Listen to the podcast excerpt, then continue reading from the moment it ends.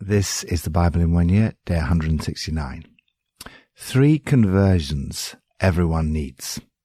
At an Alpha conference, someone handed me a scrap of paper with a note describing what had happened to her friend. Sue, who was not a Christian, was attending a rehab clinic for people with severe respiratory problems. She had a chronic condition, COPD, chronic obstructive pulmonary disease, that was getting progressively worse. The clinic meets at our church building. She arrived at her clinic, but there was no one there. She'd got the wrong date. She waited around and had a look through flyers about our next Alpha. Sue turned up for our course on Wednesday evening. She soaked it all up and was full of excitement and interest. She came to church on the Sunday and was back again on the Wednesday. It suddenly clicked for Sue that Jesus is God, a huge piece of the jigsaw for her. She gave her life to the Lord. Dramatic. She called her sister to tell her that she'd become a Christian, and her sister was in the middle of a meeting with a friend to pray for Sue. She'd been praying for her for 25 years. The following Sunday, Sue came to church, came forward for prayer for healing, and was remarkably healed of her COPD. She's been running up and down stairs at home, off her medications, etc. She met with her physio at the medical clinic, who was astonished at what had happened to her. Remarkable difference. She'd been healed and has since prayed for and seen others healed, including one of cancer. On the 30th of April, Sue was baptized and brought over 150 friends and family to celebrate with her. She is having a huge impact on people, evangelizing to anyone who will stand still long enough to listen.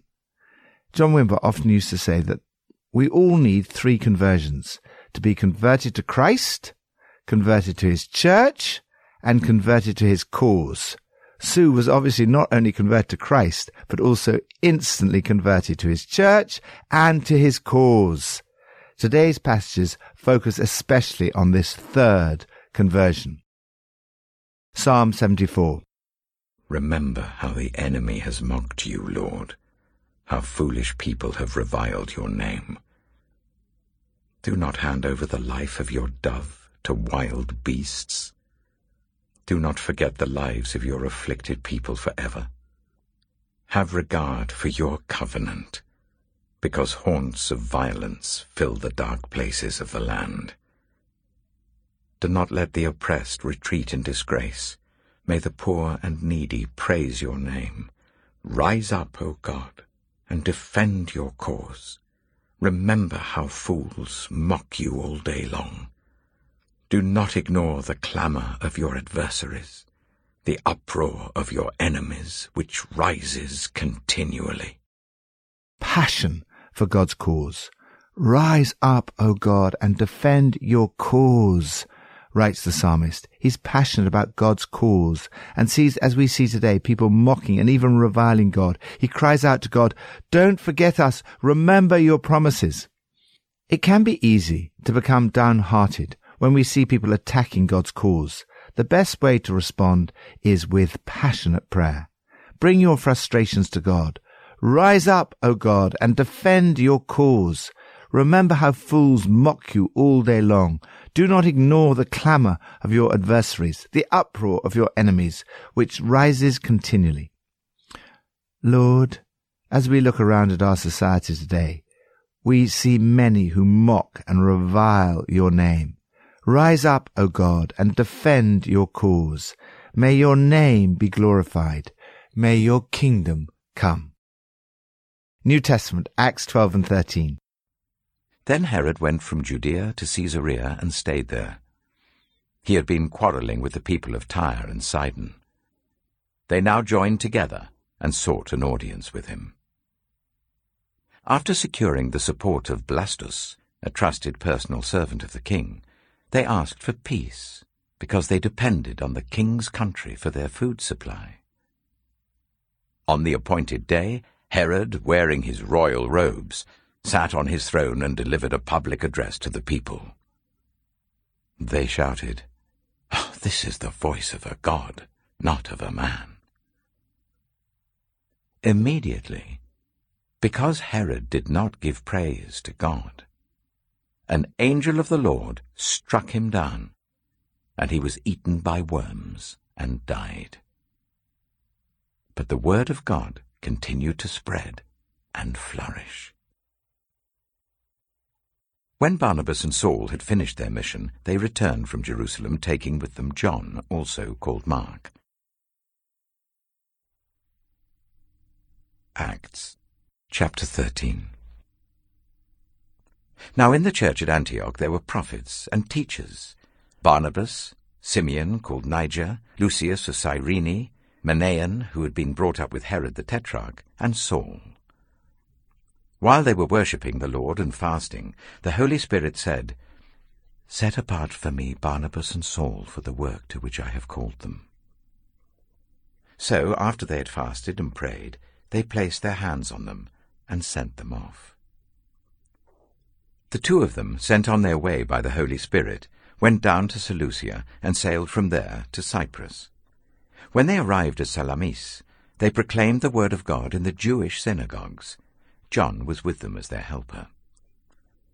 They travelled through the whole island until they came to Paphos. There they met a Jewish sorcerer and false prophet named Bar-Jesus, who was an attendant of the proconsul Sergius Paulus. The proconsul, an intelligent man, sent for Barnabas and Saul because he wanted to hear the word of God.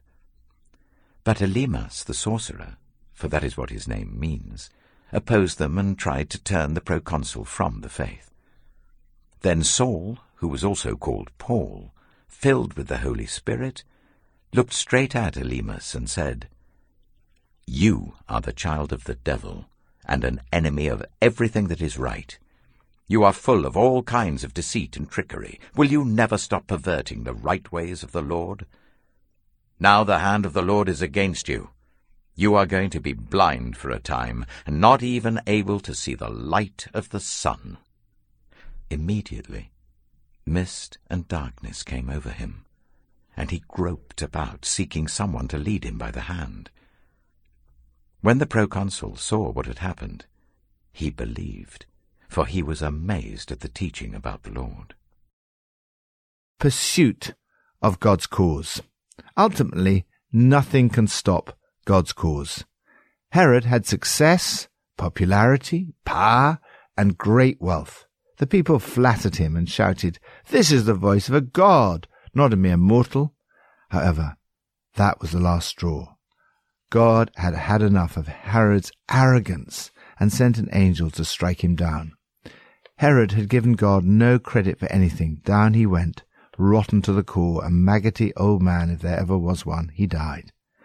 This is contrasted with the Word of God, which, unlike Herod's life, does not end, but the Word of God continued to increase and spread. It grew in leaps and bounds. We see a similar situation as God's cause flourishes despite opposition once more. Saul, who was also called Paul, and Barnabas were confronted by a charlatan called Bar Jesus, who was as crooked as a corkscrew. He tried to stop the proconsul being converted to Christ. Paul, full of the Holy Spirit, looking him straight in the eye, confronted him with his schemes to cheat people out of God. Bar Jesus was struck blind, and the proconsul became a believer, full of enthusiasm over what they were saying about the Master. Bar Jesus' attempts to thwart God actually achieved precisely the opposite to what he'd hoped. The early church was determined to find out what God was doing and join in. They gathered together to worship the Lord and fast. While they were doing this, the Holy Spirit spoke to them. Set apart for me Barnabas and Saul for the work to which I've called them. So after they'd fasted and prayed, they placed their hands on them and sent them off. Barnabas and Paul were sent on their way by the Holy Spirit. They were pursuing his cause.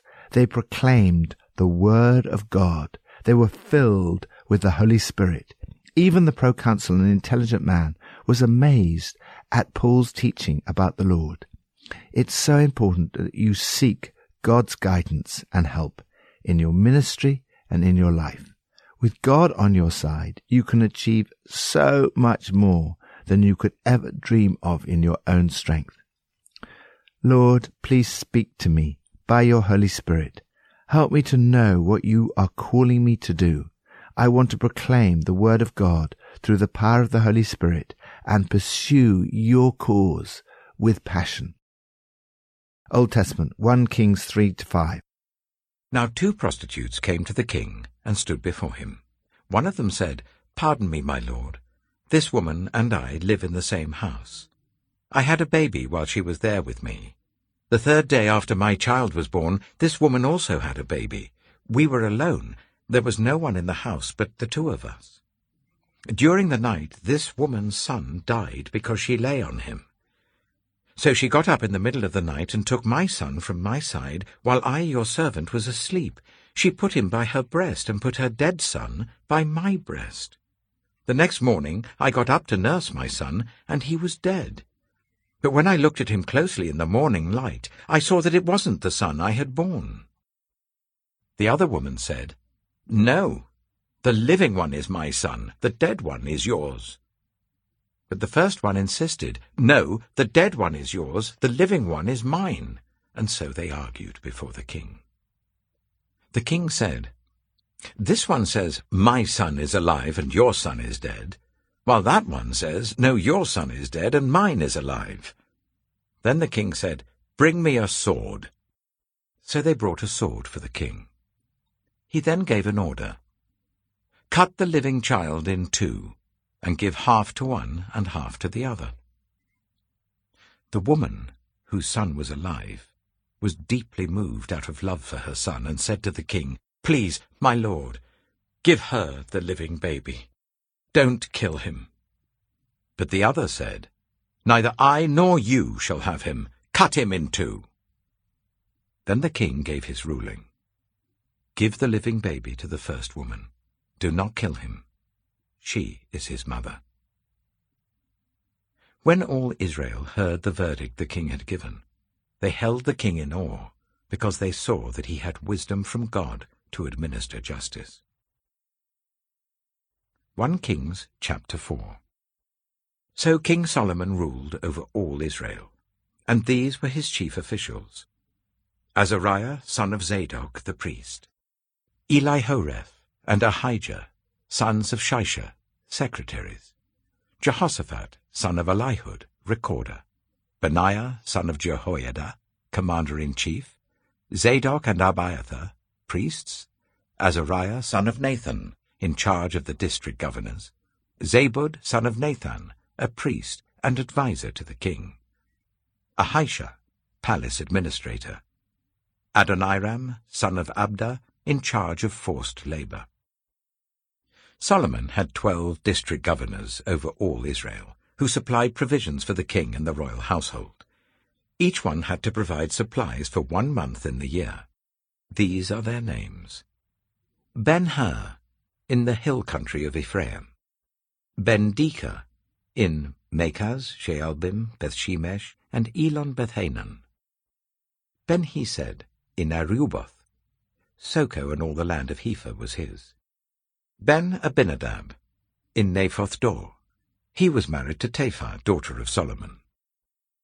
Baana, son of Ahilud, in Taanach and Megiddo, and in all of Bethshan, next to Zarethan below Jezreel, from Bethshan to Abel Meholah, across to Jokmeam. Ben-Geber, in Ramoth Gilead, the settlements of Jair, son of Manasseh in Gilead were his as well as the region of Argob in Bashan, and its sixty large walled cities with bronze gate bars. Ahinadab, son of Iddo, in Mahanaim. Ahimaaz, in Naphtali. He had married Basemath, daughter of Solomon. Baana, son of Hushai, in Asher and in Aloth. Jehoshaphat, son of Paruah, in Issachar. Shimei, son of Elah, in Benjamin. Geber, son of Uri, in Gilead, the country of Sihon, king of the Amorites, and the country of Og, king of Bashan. He was the only governor over the district. The people of Judah and Israel were as numerous as the sand on the seashore. They ate, they drank, and they were happy. And Solomon ruled over the kingdoms from the river Euphrates to the land of the Philistines, as far as the border of Egypt. These countries brought tribute and were Solomon's subjects all his life. Solomon's daily provisions were thirty cors of the finest flour and sixty cors of meal, ten head of stall-fed cattle, twenty of pasture-fed cattle, and a hundred sheep and goats, as well as deer, gazelles, roebucks, and choice fowl. For he ruled over all the kingdoms west of the river Euphrates, from Tiphsah to Gaza, and had peace on all sides. During Solomon's lifetime, Judah and Israel, from Dan to Beersheba, lived in safety, everyone under their own vine and under their own fig tree. Solomon had four thousand stalls for chariot horses and twelve thousand horses. The district governors, each in his month, supplied provisions for King Solomon and all who came to the king's table. They saw to it that nothing was lacking. They also brought to the proper place their quotas of barley and straw for the chariot horses and the other horses. God gave Solomon wisdom and very great insight, and a breadth of understanding as measureless as the sand on the seashore. Solomon's wisdom was greater than the wisdom of all the people of the East, and greater than all the wisdom of Egypt. He was wiser than anyone else, including Ethan the Ezrahite, wiser than Heman, Kalkol, and Darda, the sons of Mahol. And his fame spread to all the surrounding nations. He spoke three thousand proverbs, and his songs numbered a thousand and five. He spoke about plant life, from the cedar of Lebanon to the hyssop that grows out of walls. He also spoke about animals and birds, reptiles and fish. From all nations people came to listen to Solomon's wisdom, sent by all the kings of the world who had heard of his wisdom. 1 Kings chapter 5 When Hiram, king of Tyre, heard that Solomon had been anointed king to succeed his father David, he sent his envoys to Solomon, because he had always been on friendly terms with David. Solomon sent back this message to Hiram. You know that because of the wars waged against my father David from all sides, he could not build a temple for the name of the Lord his God until the Lord put his enemies under his feet. But now the Lord my God has given me rest on every side, and there is no adversary or disaster. I intend therefore to build a temple for the name of the Lord my God as the Lord told my father David when he said, Your son, whom I will put on the throne in your place, will build the temple for my name. So give orders that cedars of Lebanon be cut for me. My men will work with yours, and I will pay you for your men whatever wages you set. You know that we have no one so skilled in felling timber as the Sidonians. When Hiram heard Solomon's message, he was greatly pleased, and said, Praise be to the Lord today, for he has given David a wise son to rule over this great nation. So Hiram sent word to Solomon, I have received the message you sent me, and will do all you want in providing the cedar and the juniper logs. My men will haul them down from Lebanon to the Mediterranean Sea, and I will float them as rafts by sea to the place you specify. There I will separate them, and you can take them away and you are to grant my wish by providing food for my royal household. In this way, Hiram kept Solomon supplied with all the cedar and juniper logs he wanted, and Solomon gave Hiram twenty thousand cors of wheat as food for his household, in addition to twenty thousand baths of pressed olive oil. Solomon continued to do this for Hiram year after year. The Lord gave Solomon wisdom, just as he had promised him. There were peaceful relations between Hiram and Solomon, and the two of them made a treaty. King Solomon conscripted labourers from all Israel, thirty thousand men. He sent them off to Lebanon in shifts of ten thousand a month, so that they spent one month in Lebanon and two months at home. Adoniram was in charge of the forced labour. Solomon had seventy thousand carriers and eighty thousand stone-cutters in the hills, as well as 3,300 foremen who supervised the project and directed the workers. At the king's command, they removed from the quarry large blocks of high-grade stone to provide a foundation of dressed stone for the temple. The craftsmen of Solomon and Hiram and workers from Byblos cut and prepared the timber and stone for the building of the temple. Purpose in God's cause. Solomon was called to serve the cause of God in a special way. David had served God's purpose in his own generation. However, he was not allowed to build the temple. God gave that calling to Solomon. Your son, who I put on your throne in your place, will build the temple for my name. Solomon needed great wisdom in order to fulfill his calling. He had prayed for wisdom. God answered his prayer more than he could ever have asked or imagined. God promises to give you the same kind of wisdom if you ask for it. If anyone lacks wisdom, you should ask God, who gives generously to all without finding fault, and it will be given to you. Ask for wisdom in these areas. First, wisdom in decision making. God gave him wisdom to administer justice. When given the impossible task of deciding to which mother a baby belongs, he comes up with an ingenious idea. The threat of the death of the surviving baby is enough to reveal who the true mother really is. When all Israel heard the verdict the king had given, they held the king in awe, because they saw he had wisdom from God to administer justice. Second, wisdom in choosing a team. Solomon gathered around him a leadership team for his government. This included priests, managers, friends, secretaries, historians, and the command of his army. There were eleven in all, making a team of twelve. It's a similar size to Jesus' core team, the twelve disciples. It seemed to be about the right size for a leadership team. Third, wisdom in delegation. In addition to this, Solomon had another team of twelve regional managers distributed through Israel. This included two of his own sons-in-law, Delegation is absolutely key to avoiding burnout and carrying out a leadership role. Fourth, wisdom in peacemaking. Under his leadership, there was so much growth that the people became densely populated. Nevertheless, all their needs were met. They ate and drank and were happy. And they had peace on all sides. They lived in safety. Fifth, wisdom in insight and discernment. God gave Solomon wisdom and great insight, and a breadth of understanding as measureless as the sand on the seashore. His fame spread.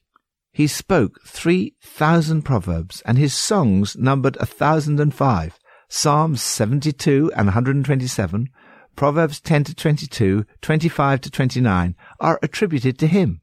People from all nations came to listen to his wisdom.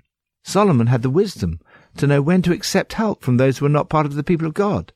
The Lord gave Solomon wisdom, just as he had promised him. Sixth, wisdom in pursuing God's cause. Solomon had the vision to build the temple in order to see God's name honored. One of the ways in which you can pursue God's cause today is by seeking to see the church, the new temple, built up in order to bring honor to God's name. Lord, please give us wisdom in order to fulfill our calling. Help us bring honor to your name and advance the cause of Jesus on earth. Pippa adds 1 Kings 4:24 He Solomon ruled over the kingdoms west of the river from Tiphsah to Gaza and had peace on all sides. During Solomon's lifetime Judah and Israel from Dan to Beersheba lived in safety, everyone under their own vine and fig tree. This must be one of the few times in Israel and Judah's history where there was peace and safety in the whole region. Wise governance really can change a nation. Peace and safety are desperately needed in so many countries around the world. We need to keep on praying for wise leaders to arise.